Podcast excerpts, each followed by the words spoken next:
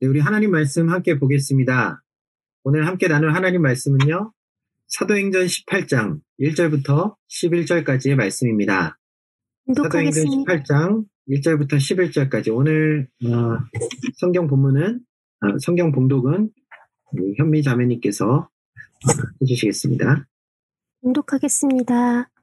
그 후에 바울이 아덴을 떠나 고린도에 이르러 아굴라라 하는 본도에서 난 유대인 한 사람을 만나니 글라우디오가 모든 유대인을 명하여 로마에서 떠나라 한고로 그가 그 안에 브리스길라와 함께 이달리아로부터 새로 온지라 바울이 그들에게 감해 생업이 같음으로 함께 살며 일을 하니 그 생업은 천막을 만드는 것이더라.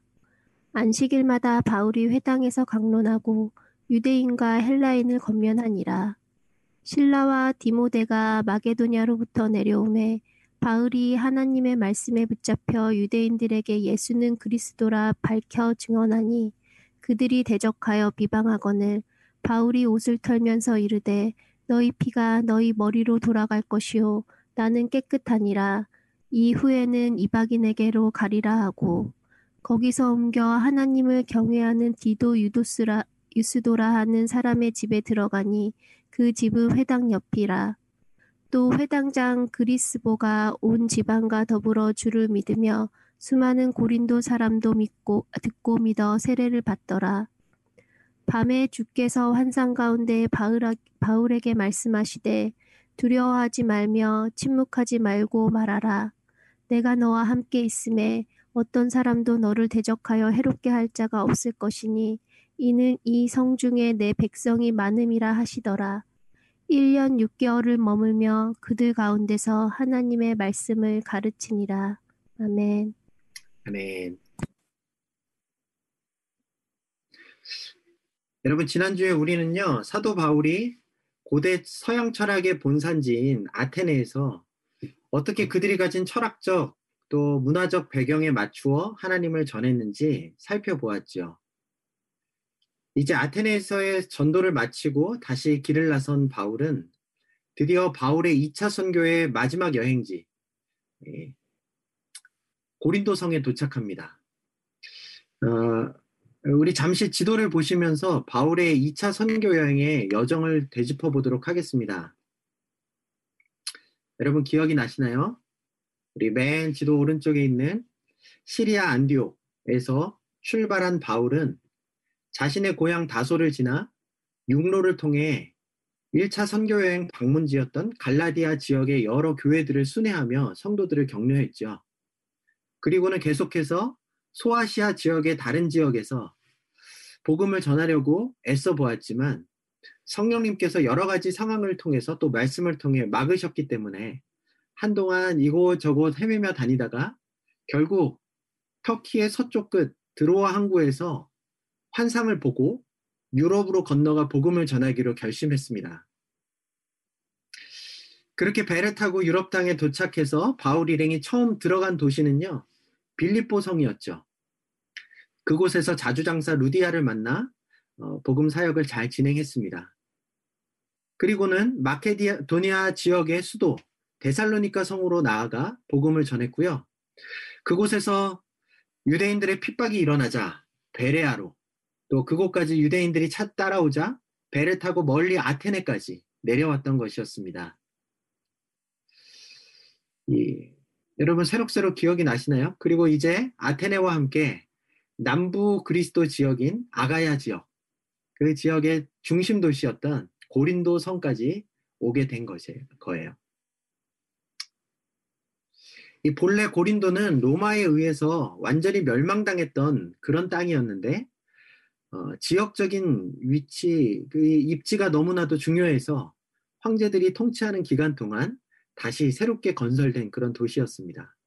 우리 지도를 좀 보시면 잘 알겠지만 고린도는요, 이 그리스 남부 반도 딱 맨 끝에 혹처럼 붙어 있는 펠로폰네소스라는 이름의 반도인데요. 이 반도와 그리스의 본토를 이어주는 이 오목한 잘록한 지역에 위치하고 있죠. 그래서 해상 교통의 요지였어요. 고린도에는요, 이, 이, 여기 오른쪽 바다가 에게해라고 불리는 바다고요. 왼쪽 바다는 이오니아라는 바다입니다. 그 이 두 바다를 이어주는 역할을 하는데 에게해 쪽으로 동쪽 에게해 쪽으로는 겐그리아라는 항구가 있었고요. 그리고 어, 서쪽 이오니아해 쪽으로는 레키움이라는 항구가 있었습니다. 그래서 이 아시아에서 로마로 가든지 로마에서 아시아로 오든지 멀리 아래쪽으로 반도 아래쪽으로 둘러가지 않고 이 고린도 지역 두 개의 항구를 관통해서 배들을요 노예들이 끌고 이 자갈밭으로 끌고 옮기기도 했고요. 또 작은 선박들은 도로 위에 통나무를 이렇게 쭉 버려놓고 그 위로 끌고 갔다고 하기도 합니다.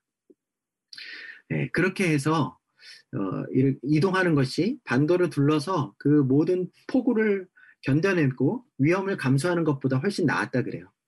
네, 그렇게 해서 고린도는 상업이 발전했고요. 또 교통의 요지였고 어, 그리하여 어, 국제적으로 수많은 민족들이 이곳에 와서 자리를 잡고 생활하는 그래서 종교도 다양하고 어, 여러 가지로 발전한 그러한 상업 도시였다고 합니다. 바로 이곳에서 바울은 1년 6개월이나 머물면서 2차 선교 여행에 꽃을 피우게 되죠. 자, 이제 그럼 이곳 고린도에서 바울의 사역이 어떻게 꽃피게 되는지 우리가 함께 살펴보도록 하겠습니다. 첫 번째 바울의 사역에 큰 힘이 된 것은요. 아굴라와 그 브리스길라 부부를 만나게 된 어, 사건이었어요. 이 부부는 제가 지난번 몇 번 언급하기도 했는데 글라디우스 황제의 통치 기간 중에 유대인의 추방령이 있었다고 말씀드렸죠. 바로 그 추방령 때에 로마에서 쫓겨 나왔어요. 본래 로마에서 살고 있었죠. 어, 그렇게 쫓겨난 이후에 정착할 곳을 찾다가 고린도 지역에 도착해서 머물게 되었던 것입니다. 중요한 것은 어, 이 사도행전에서 바울과 이 부부의 만남 어, 가운데 그들이 회심했다라는 기록이 나와 있지 않은 걸로 보아서 그들은 이미 로마에 있을 때부터 복음을 전해 들었고 그리스도인이 되었던 것 같아요. 그러니까 바울이 이 생전 처음 와보는 이 고린도라는 도시에서 예수님을 주로 고백하는 믿음을 가진 이 부부를 만났을 때 얼마나 반가웠을지 충분히 상상이 되시겠죠. 게다가 그들은 바울과 하는 일도 같았습니다. 이, 이 부부와 바울 모두 생계를 위해서 가는 곳곳마다 천막 짓는 일을 통해서 돈을 벌고 벌어 먹고 살았어요. 여러분 참 신기하지 않습니까? 바울은 저 멀리 아시아의 시리아부터 출발해서 그저 성령님의 인도하심을 따라 오다 보니 여기 고린도까지 흘러오게 된 것이었는데 하필이면 바울이 고린, 고린도에 도착했던 바로 그때에 바울과 같은 신앙에 같은 생업까지 가지고 있던 아굴라와 브리스길라 부부가 잘 살고 있던 로마에서 갑자기 쫓겨나 원치 않는 이 고린도 지역에 와서 머물게 되었다는 말이죠. 그렇게 해서 이들의 만남이 이루어진 것. 여러분 우연도 이런 우연이 없겠죠. 그런데 여러분 사실은 이러, 이 만남은 우연이 아니라 하나님께서 예비하신 필연이었어요. 하나님께서 그럼 어떤 목적으로 주신 신기한 필연일까요? 함께 하나님의 나라를 위해 고린도 지역에서 복음을 전하기 위해 서로 돕고 힘을 합치라는 목적이었죠. 주님을 믿는 같은 신앙과 또 생업까지 동일한 너무나도 신기한 반가운 만남에 바울과 이들 부부는요, 함께 살기로 했어요. 그리고 일도 함께 해나가게 됩니다. 아마도 바울보다 조금 먼저 고린도에 정착해 있던 아굴라와 브리스길라 부부가 바울이 빨리 그 지역 생활에 정착할 수 있도록 여러모로 큰 도움이 되어 주었겠죠. 그렇게 그들은 함께 생계를 해결하면서 고린도 지역에 복음을 전하는 일을 위한 귀한 동역자 관계가 되어졌습니다. 여러분 사도행전과 바울 서신들을 우리가 쭉 읽어보면요. 이 아굴라와 브리스길라 부부는 바울의 수많은 동역자들 중에서도 바울이 특히 소중히 생각하고 신뢰하는 가까운 동역자들 중 하나로 손꼽힐 만큼 이후로 계속해서 바울과 긴밀하게 동역을 해 나갑니다. 바울이 고린도 지역 사역을 다 마치고 그곳을 떠날 때에도 이들 부부는 바울을 따라 나섰고요. 잠시 예루살렘으로 가는 길에 에베소에 들리게 되는데 이때 바울의 부탁을 받고 이 부부가 에베소에 머물면서 바울이 돌아올 때까지 3차 선교 여행으로 돌아올 때까지 그곳에서 자리를 잡고 복음 사역을 위해 어, 털을 닦아놓는 그러한 일들을 감당하게 됩니다.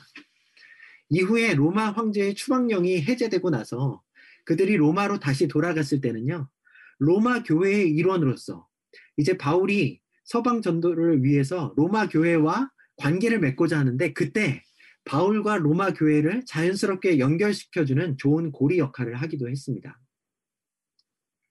여러분, 이처럼 전혀 생각지도 못했던 때에, 생각지 못했던 장소에서 너무나도 신기하게 만난 이 동역자와의 만남이 주어짐으로 인해 바울은 다른 어느 지역에서보다 더욱 힘차게 이 고린도 지역에서 복음을 전할 수 있는 동력을 얻게 된 것이었어요. 지금까지 사도행전을 우리가 살펴보면서 참 사람들과의 특별한 만남을 통해서 하나님의 계획들이 이루어지는 모습을 우리가 많이 보아왔던 것 같죠. 회심한 바울이 이 자신을 경계하는 유대인들 그러한 상황 속에서 바나바를 만나게 됨으로써 예루살렘 교회 성도들과 잘 교제할 수 있게 되었었고 이후에 시리아 안디옥 교회에서 함께 사역할 수 있는 어, 그러한 디딤돌이 되었죠. 바울의 1차 선교 여행 때는 구브로 섬에서 하나님께서 예비하신 사람, 총독 서기오 바울을 만나서 구브로 섬에서 아주 성공적으로 선교 사역에 큰 진전을 가져올 수 있었고요. 계속해서 터키 중남부 지역, 중남부 지역까지 여정을 이어나갈 수 있게 되었습니다. 2차 선교 여행 때도 빌립보에서 자주장사 루디와의 만남을 통해 또 어, 데살로니카에서는 바울의 친척, 그곳에 살고 있던 유대인 야손을 만나게 됨으로써 그곳에서 묵, 먹고 마실 수 있게 되었고요. 또 바울은 낯선 곳에서 사역을 위한 여러 필요들이 그러한 모든 만남들을 통해 채워지는 경험들을 할 수 있었어요. 어찌 보면 모두 계획하지 않았던 우연한, 우연한 만남일 수 있었지만 훗날 돌아보면 모든 만남들이 다 하나님의 나라를 각 지역에서 세워나가기 원하셨던 하나님의 필연에 의한 만남이었다는 사실을 우리가 깨닫게 됩니다. 사랑하는 여러분, 우리의 신앙의 여정에도 이러한 만남들이 있기를 축복드려요. 아니, 분명히 그러한 신기한 만남들이 지금도 계속 지금까지 있어 왔고 앞으로도 있게 될 거라고 저는 믿습니다. 저와 여러분들의 만남도 그렇죠? 네, 같은 시기에 뉴캐슬이라는 어, 그리 유명하지 않은 이 도시에 주님을 향한 같은 믿음을 가지고 함께 모여서 예배하고 교제할 수 있는 우리들의 관계 역시 주님께서 예비하신 필연이 아니고서는 이해하기 어려운 일이라고 저는 생각합니다. 저 역시 한국에서부터 시작해서요. 정말 아무 계획이 없이 그때마다 하나님께서 인도해 주시는 대로 따라오다 보니까 어느새 이곳 뉴캐슬까지 와서 담임 목회를 하고 있는 거예요. 제가 처음 뉴캐슬에 왔을 때도 하나님께서 주신 정말 신기하고 귀한 만남들이 많았습니다.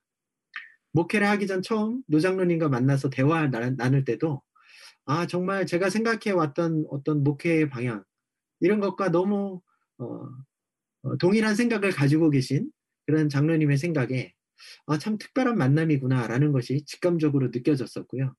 제가 부임한 지 얼마 되지 않아서 주님께서 우리 교회에 보내주셨던 수많은 분들, 수많은 청년들, 한 사람 한 사람과의 만남들이 제게는 말 그대로 다 특별했어요. 오늘 예배에 참석하신 여러분들 모두가 제게는 그렇게 특별한 분들입니다. 우리가 함께 하고 있다는 것, 그 자체가요, 하나님께서 이 공동체 안에 일하시고 계시다는 살아있는 증거입니다. 우리 공동체를 향하신 하나님의 귀한 계획이 있다는 증거이기도 하죠. 그 사실만으로도 제게는 지치지 않는 사역의 힘과 동기가 주어집니다. 여러분들도 지금 이곳에서 여러 모양으로 머물고 계신 것이 다 하나님의 특별한 계획과 인도하심의 결과라고 저는 믿고 있어요. 앞으로 저와 여러분들이 또 언제 어느 곳으로 옮겨가게 될지도 모르고 또 그곳에서 어떤 사람들과의 특별한 만남들을 가지게 될지 모르지만 이 하나님의 선하신 뜻과 계획을 이루시기 위해 한치의 오차도 없이 우리들을 인도하시고 만남의 복을 허락하실 그분을 기대하시고 신뢰하시기를 바랍니다. 그 모든 과정을 통해 하나님의 나라의 역사를 체험하시고 주님께 아름답게 쓰임받아 가시는 저와 여러분들 되시기를 축복합니다. 두 번째로요, 바울에게 큰 격려와 힘이 되었던 것이 또 있는데요. 바로 마게도냐 지역에 두고 왔던 동역자, 누구죠? 신라와 디모데. 그들을 다시 만나게 된 일이었어요. 바울이 고린도에 도착해서 정착한 지 얼마 후에 이 신라와 디모데가 바울을 만나기 위해 고린도로 찾아왔습니다. 사실 그들은요, 바울이 개척하고 떠난, 급히 개척하고 떠나야 했던 마게도냐 지역의 여러 교회들을 든든히 세우는 역할을 지금까지 감당하다가 그 모든 역할을 완수하고, 어, 어, 이제 바울에게 돌아왔던 거예요. 특히 그들은 그 교, 마게도냐 지역의 교회들로부터 선교 사역을 위한 후원금까지 받아서 바울에게 전해 주었죠. 베레아에서 유대인들의 박해를 피해 도망 나온 이후로 그동안 홀로 먼 길을 여행하면서 외로이 보, 복음을 전할 수밖에 없었던 바울이 얼마나 동료 신라와 아들과 같이 의지했던 디모데를 그리워했겠습니까?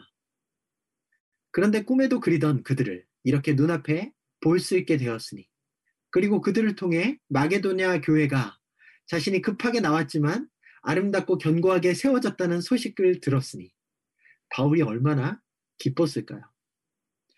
신라와 디모데는요, 아마 바울에게 바울사도 그동안 혼자서 참 수고가 어, 많았다고. 이제 우리가 왔으니 아무 걱정하지 말고 함께 힘을 합쳐서 다시 한번 이곳에서 힘차게 복음을 전해보자고. 그렇게 말했겠죠. 바울이, 바울은 그 말을 듣고 그들을 눈앞에서 보는 것만으로도 새로운 힘이 생겨나는 것을 느꼈을 것입니다. 신라와 디모데를 다시 만난 바울은요, 그때부터 오직 복음을 전하는 일에 전력하기 시작해요. 특히 마게도냐 지역 교회들의 후원금은 바울로 하여금 더 이상은 생계를 위해 천막 짓는 일을 하지 않아도 될 수 있도록 그렇게 만들어 주었습니다. 그래서 바울은요, 안식일만이 아닌 일주일 내내 온종일 복음을 전하는 일에 오직 힘을 쏟을 수 있었던 거예요. 이렇게 힘과 용기를 얻은 바울은요, 유대인들의 회당에서도 담력을 얻어 예수님이 바로 그들이 애타게 기다려온 그리스도시라고, 즉, 하나님께서 세우신 이 땅의 구원자시라고 힘있게 증거했습니다. 사랑하는 여러분, 신라와 디모데가 바울에게 큰 힘과 위로가 되었던 것처럼 때로는 저와 여러분들에게도 이렇게 사람들의 위로와 격려가 큰 힘이 될 때가 있지요. 남편과 아내를 통해 또 부모와 자녀를 통해 친구들과 이웃들을 통해 또 교회 공동체 안에서 형제 자매들을 통해 하나님께서는 그렇게 우리 주변에 좋은 사람들을 허락해 주셔서 그들을 통해 위로와 격려를 경험하게 해 주십니다. 그 하나님의 은혜에 감사하셨으면 좋겠어요. 저는 무엇보다 우리 공동체가 바울의 동역자들처럼 서로 위로하고 격려하면서 서로에게 힘이 되어줄 수 있기를 바랍니다. 여러 가지 영역에서 그렇게 할 수 있겠지만 무엇보다 각 사람이 신앙을 지켜나가고 하나님께서 맡겨주신 사명을 감당해 나가는 일에 서로를 격려하고 위로하고 도와줄 수 있었으면 좋겠어요. 여러분 혼자서 신앙생활을 해간다는 것은요 참 어려운 일이에요. 어떤 사람이든 저마다 약점이 있고 단점이 있기 마련이죠. 혼자서는 사탄의 공격을 끝까지 이겨내기 어렵고요. 또 영적인 침체가 찾아왔을 때 빨리 회복되기도 어렵습니다. 그래서 하나님께서는 당신의 자녀들이 서로 붙잡아주고 도와주면서 끝까지 믿음의 경주를 완성하라고 교회 공동체를 허락해 주신 거예요. 여러분, 그래서 이 공동체 안에서 우리는 서로를 통해 주님의 위로와 격려를 경험할 수 있고요. 또 함께 기도하며 하나님의 뜻을 분별할 수도 있고요. 주님께서 주신 사명을 이루기 위한 어, 도움을 얻을 수도 있어야 합니다. 전도서 4장 12절은 이렇게 말하죠. 한 사람이면 패하게, 패하겠거니와 두 사람이면 맞설 수 있나니 세 겹 줄은 쉽게 끊어지지 아니하느니라. 혼자서는 넘어질 수밖에 없지만 두 사람이 서로 기도하며 격려하고 위로하면 사탄의 공격에 맞설 수 있다는 말이에요. 그러니 여러분, 공동체 안에서 함께 믿음의 싸움을 싸워나갈 기도의 짝들을 또 여러분들이 넘어지고 침체되었을 때 붙잡아주고 격려해줄 믿음의 짝들을 찾으시기를 바랍니다. 그 지체에게 내가 약한 부분들을 고백하고 기도를 부탁하시고요. 늘 믿음 안에 굳게 서 있는지 서로 확인해 달라고 요청하시기를 바래요. 또 부족한 부분은 서로 보충해 줄 수 있는 그러한 관계들을 함께 만들어 가시기를 바랍니다. 이것이 바로 공동체가 누릴 수 있는 유익이에요. 이러한 긴밀한 관계 없이 그저 주일에 한번 얼굴을 보면서 지나가듯 인사하고 다시 일상으로 돌아가는 그런 관계들 속에서만 우리가 교회 생활을 하게 된다면 그것은 진정한 의미에서 주님의 몸된 교회를 누리지 못하는 거라고 말할 수 있습니다.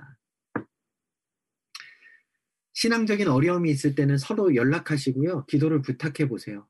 또 누군가 침체되어 있는 것이 느껴진다면 그냥 지나치지 마시고 격려의 말도 전해보고 맛있는 것도 갖다 주고 하다못해 그 형제 자매를 위해 작정하고 기도도 해주시고 그렇게 하는 것이 참된 공동체의 모습이라는 말입니다. 우리는 서로 지체예요. 몸의 한 부분이 아프면 온몸이 괴로워하듯이 우리도 그럴 수 있어야 합니다. 저는 우리 교회가 그런 참된 공동체가 될 수 있으면 좋겠어요. 우리 마지막으로 고린도에서의 바울의 사역이 꽃 피울 수 있었던 어, 세 번째 원동력이자 가장 중요한 힘. 어, 그것은요, 바로 하나님의 직접적인 격려였습니다. 여러분, 신라와 디모데를 다시 만나 큰 담력을 얻었던 바울이요, 회당에서 유대인들을 향해 열정적으로 복음을 전했는데, 그렇지만 유대인들의 반응은 아주 부정적이었어요. 우리 6절 말씀을 함께 볼까요? 그들이 대적하여 비방하거늘 이렇게 되어 있죠. 유대인들은요, 예수님이 그리스도라고 힘있게 증거하는 바울을 향해서 대적하고 비방했습니다. 우리는 이미 그 이유가 어디 있는지 잘 알고 있죠. 지금까지 바울이 거쳐온 여러 도시들에서도 예수님의 복음을 전하는 바울을 유대인들이 대적하고 비방하고 핍박했었기 때문입니다. 고린도 지역 회당의 유대인들도 역시 완고한 마음과 시기하는 마음으로 자신들의 전통적인 이 잘못된 신앙을 끝까지 고수했고요. 또 바울 일행을 향한 시기심을 드러냈어요. 이렇게 유대인들이 바울에게 적대적으로 반응하자 바울은 화가 나서 회당의 유대인들을 향해 저주를 퍼붓고 그곳을 떠납니다. 너희 피가 너희 머리로 돌아갈 것이고 너희의 피에 대해 나는 깨끗하다. 여러분 이 말은요. 복음을 거부함으로 인해 그들 가운데 장차 임하게 될 하나님의 무서운 심판과 진노와 형벌에 대해서 나에게는 아무런 책임이 더 이상 없다는 그런 뜻이에요. 그리고 그때부터 바울은 더 이상 회당에서 복음을 전하지 않고 새로운 사역 장소를 찾아가 이방인들을 대상으로 복음을 전하게 됩니다. 그 새로운 사역 장소가 바로 오늘 본문 7절에 나오는 디도 유스도라 하는 사람의 집이었어요. 아, 무슨 지, 개인의 집에서 복음 전하는 사역을 하느냐고 의아해 하실 분들도 계실 텐데, 여러분, 당시에는 조금 재정적으로 여유가 있는 사람의 집에서 많은 사람들이 함께 모임을 여는 경우가 흔했다고 합니다. 지금까지 우리가 살펴본 예루살렘 교회, 안디옥 교회, 또 갈라디아 여러 교회들이나 빌립보 교회, 데살로니카 교회 등등 대부분의 교회가요, 사실 넓은 집을 소유한 개인의 가정에서 모였던 교회들이었어요. 초대교회 시기에는 그렇게 다 어떤 교회 건물을 세워놓는 것이 아니라 가정을 중심으로 여러 사람들이 모여서 예배도 드리고 교회도, 교제도 나누는 그런 가정교회들이었습니다. 여러 기록들을 살펴보면요. 당시 부유한 사람들은 대부분 집안에 10명 이내의 손님들과 자리를 함께 할 수 있는 최고급의 응접시, 응접실을 갖추고 있었다 그러고요. 뿐만 아니라 수십 명에 달하는 사람들이 모일 수 있는 크고 넓은 방을 갖춘 집들도 많았다고 해요. 예루살렘에 있던 마가의 어머니 마리아의 집, 또 그랬죠. 빌립보 지역에서 만난 루디아의 집도 데살로니카의 야손의 집이나 오늘 등장하는 디도 유스도의 집도 모두 이렇게 넓은 방들을 갖춘 큰 집들이었던 거예요. 근데 여러분 놀라운 것은요. 이 디도 유스도의 집에서 새롭게 시작된 회당을 떠나 새롭게 시작된 이방인들을 대상으로 했던 바울의 복음 전파 사역에 엄청난 열매가 맺혔다는 사실입니다. 우리 8절을 보니까요. 수많은 고린도 사람들이 복음을 듣고 믿어 세례를 받았다. 그렇게 나와 있죠. 여러분뿐만 아니라 유대인들의 신앙적인 지도자라고 할 수 있는 회당장 그리스보라는 사람도 복음을 믿고 바울의 편에 서게 되는 일이 일어났어요. 한마디로 회당과 결별한 바울의 복음 사역에 말 그대로 대박이 난 것이었습니다. 그러니 여러분 유대인들의 시기와 미움이 얼마나 더 커지고 불같이 일어났겠습니까? 그것도 자신들의 지도자 중 한 사람, 회당장 그리스보까지 빼앗겨 버린 유대인들은요. 그대로 보고만 있지 않고 바울과 그의 일행들을 찾아와 위협을 가하기 시작했어요. 더 이상 복음을 전하면 어, 어, 큰 일을 겪게 될 거라고 협박을 했던 것 같습니다. 혹시라도 계속 복음을 전하면 바울 일행의 신변에 큰 위험이 찾아올지도 모르는 그런 상황과 분위기가 이루어, 이루어진 것인데요. 참 바울의 마음이 어려웠을 것 같습니다.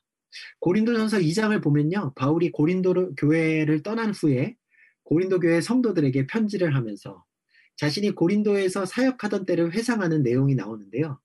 거기에 보면 바울은 고린도 교회에서 사역하는 기간 동안 자신이 매우 약했고 두려워했고 심히 떨었다. 그렇게 말합니다.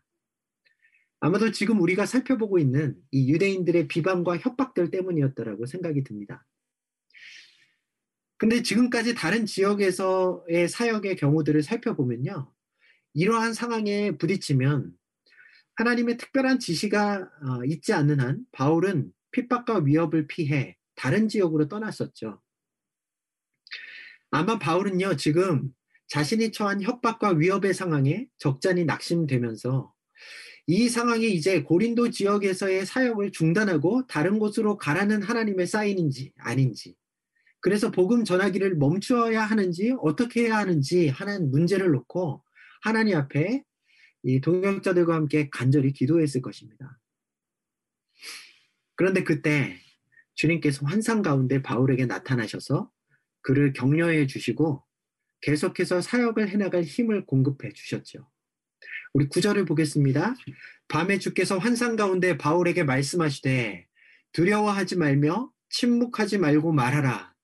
내가 너와 함께 있음에 어떤 사람도 너를 대적하여 해롭게 할 자가 없을 것이니 이는 이 성 중에 내 백성이 많음이라 하시더라. 여러분, 주님께서 지금 주시는 말씀이 얼마나 시기적절하고 신실하신 위로입니까? 바울아, 내가 너와 함께 있다. 두려워하지 말거라. 누구도 너를 대적해서 해롭게 하지 못할 것이다. 그러니 계속해서 담대히 복음을 전하거라. 이곳에 아직도 내게로 돌아와야 할 내가 택한 백성이 아주 많단다. 주님께서는요, 이 말씀을 통해서 지금 바울에게 그의 안전과 앞으로 계속해 나갈 사역의 성공 모두를 보장해주고 계신 거예요. 그러니 바울이 이 주님의 격려의 말씀을 듣고 얼마나 힘이 났을까요?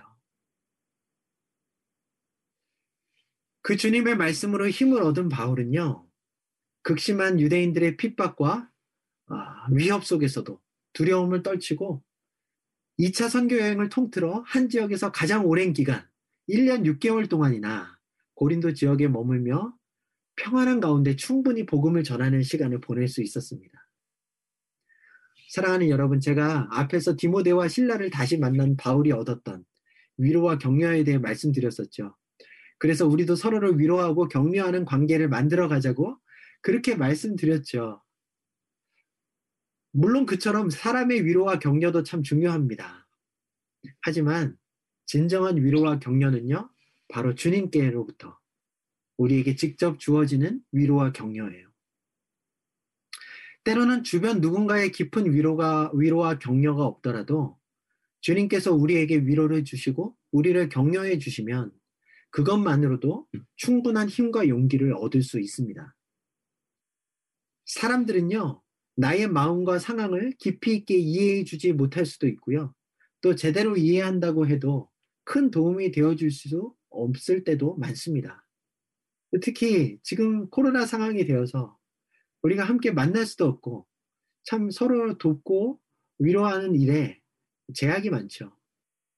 하지만 우리 주님은요, 우리의 모든 것을 아시고 어떤 상황에서도 제한이 없이 우리의 도움이 되어 주실 수 있는 그런 분이십니다. 그 주님께서 내가 너와 함께 있으니 두려워 말아라. 염려하지 말아라. 너의 가는 길이 안전할 것이며 내가 애, 너가 네가 애쓰는 그 모든 신앙의 여정에 아름다운 열매들이 가득하게 내가 해주겠다. 그렇게 주님께서 말씀해 주신다면 그것만으로도 모든 걱정과 염려와 불안함과 두려움이 사라져 버릴 수 있겠죠. 여러분 아무리 바울의 동역자들이 바울에게 격려가 되고 힘이 된다고 한들 그들이 유대인들의 핍박과 환란으로부터 바울을 지켜줄 수 있을까요? 아니죠. 그들에게는 그럴 수 있는 힘과 능력이 없습니다. 하지만 하나님께는요, 그러한 능력이 있습니다. 오늘 본문 다음에 기록된 12절 이하의 내용도 살펴보면요. 실제로 주님께서는 유대인들이 바울을 이끌어 총독에게 찾아가 그를 고발했을 때 총독의 마음에 역사하셔서 유대인들의 소송을 이런 지하에 기각하시게 만드시고 유대인들의 법, 유대인들이 오히려 법정에서 내어 쫓기도록 만들어 주셨습니다.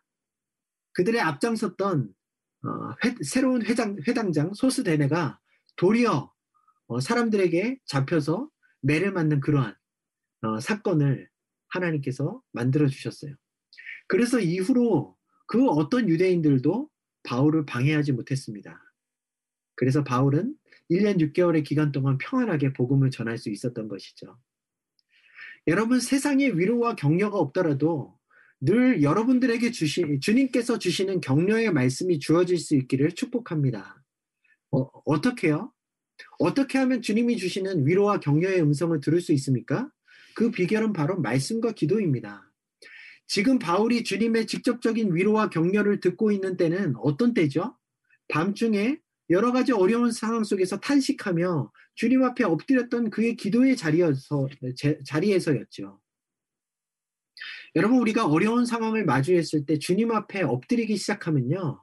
주님께서 여러분들, 저와 여러분들에게 찾아오셔서 우리의 마음을 어루만지시며 새로운 힘과 용기를 주세요. 그것은 주님 앞에 엎드려 본 사람들만 알 수 있는 주님의 은혜입니다. 또 우리에게 주신 주님의 말씀 가운데서도 우리가 하나님의 수많은 위로와 격려의 말씀들을 발견할 수 있죠. 이사야서 40장 10절 두려워하지 말라 내가 너와 함께 함이라 놀라지 말라 나는 너의 하나님이 됨이라 내가 너를 굳세게 하리라 참으로 너를 도와주리라. 참으로 나의 의로운 오른손으로 너를 붙들리라. 여호수아 1장 9절 내가 내게 명령한 것이 아니냐. 강하고 담대하라. 두려워하지 말며 놀라지 말라. 내가 어디로 가든지 내 하나님 여호와가 너와 함께 하느니라. 마태복음 18장 19절 28장 19절로 20절 말씀. 그러므로 너희는 가서 모든 민족을 제자로 삼아 아버지와 아들과 성령의 이름으로 세례를 베풀고 내가 너희에게 분부한 모든 것을 가르쳐 지키게 하라. 볼지어다 내가 세상 끝날까지 너희와 항상 함께 있으리라. 갈라디아서 6장 9절 말씀 우리가 선을 행하되 낙심하지 말지니 포기하지 아니하면 때가 이름에 거두리라. 아멘. 사랑하는 뉴캐슬 드림의 교회 형제 자매 여러분, 주님께서 지금도 우리와 함께 하고 계세요. 두려워하지 말라고 말씀하십니다. 주님께서 도와주시고 붙들어 주시겠다고 약속해 주고 계세요. 믿음의 길을 포기하지 말라고 격려하십니다. 그 주님의 위로와 격려의 말씀에 귀 기울이실 수 있기를 바랍니다. 여러분 포기하지 마세요. 기도하기를, 전도하기를, 주님께서 맡겨주신 사명과 책임을 감당해 가기를, 무엇보다 믿음을 지키며 살아가시기를 포기하지 마시기 바랍니다. 그것이 주님의 뜻입니다. 제가 영국으로 유학을 떠나올 때요, 제가 섬기던 교회 담임 목사님께서 저를 영국으로 보내는 선교사로 생각하시면서 계속해서 후원해 주시겠다고 말씀을 해 주셨었어요. 그때 제가 담임 목사님께 이렇게 여쭤봤죠. 아니, 목사님, 저는 지금 선교를 나가는 것이 아니라 개인적으로 공부를 하려고 영국으로 유학을 가는 것인데 어찌 저를 선교사로 여기시며 후원해 주시, 후원까지 해 주신다는 말입니까? 그러자 담임 목사님께서 제게 아, 이렇게 말씀해 주신 것을 제가 잊을 수가 없어요. 임 목사님, 영국에서 믿음으로 잘 살아남는 것만으로도 훌륭한 선교입니다. 여러분, 제, 정말 그렇게 생각해요. 꼭 오지에 가서 불신자들에게 다가가 위험을 감수하고 예수님을 전해주는 것만이 선교가 아니에요.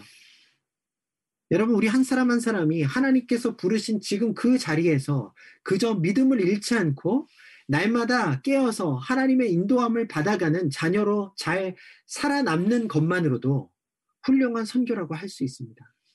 왜냐하면 우리가 그렇게 지금 이 자리에서 믿음으로 살아가며 하나님의 말씀을 따라 그 인도하심을 따라 순종하며 나간다면 하나님께서 저와 여러분들을 어떤 모습으로든 하나님 나라를 위한 도구로 사용할 것이기 때문입니다. 그렇게 우리의 살아있는 신앙이 우리 주변에 복음의 영향력을 끼칠 수밖에 없겠죠. 여러분, 우리가 믿음의 길을 포기하지 않는다면 주님의 때가 이르, 이르게 될 때 반드시 열매를 거두게 될 거예요. 여러분, 주님의 이 위로와 격려의 말씀을 오늘 마음, 여러분의 마음속에 잘 간직하시기를 바랍니다. 앞으로도 계속해서 주님의 말씀을 향하여 나아가며 주님의 위로의 말씀들을 들으세요. 세상에 그 어떤 위로와 평안의 목소리가 들려지지 않는다고 해도 남모를 그러한 고통 속에 괴로워한다고 해도 주님께 엎드리면 주님께서는 여전히 우리를 따뜻하게 맞아주시고 내가 너와 함께하리라. 어, 내가 너를 도와주리라. 염려하지 말거라. 두려워하지 말거라. 누구도 너를 해롭게 하지 못할 거란다. 주님 그렇게 말씀해 주시는 분이세요. 여러분 이제 말씀을 마무리하겠습니다. 오늘은 바울이 어떻게 고린도 지역에서 복음의 꽃을 피울 수 있었는지 그 계기들을 살펴보았죠.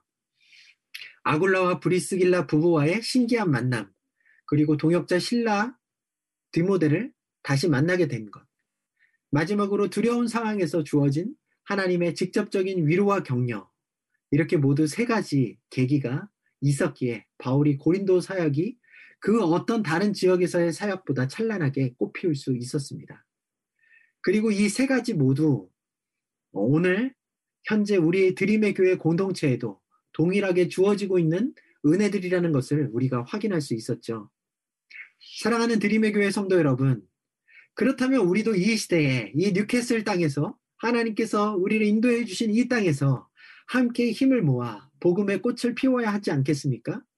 여러분들의 신앙의 꽃이 활짝 피어지는 그러한 시기가 되어야 하지 않겠습니까?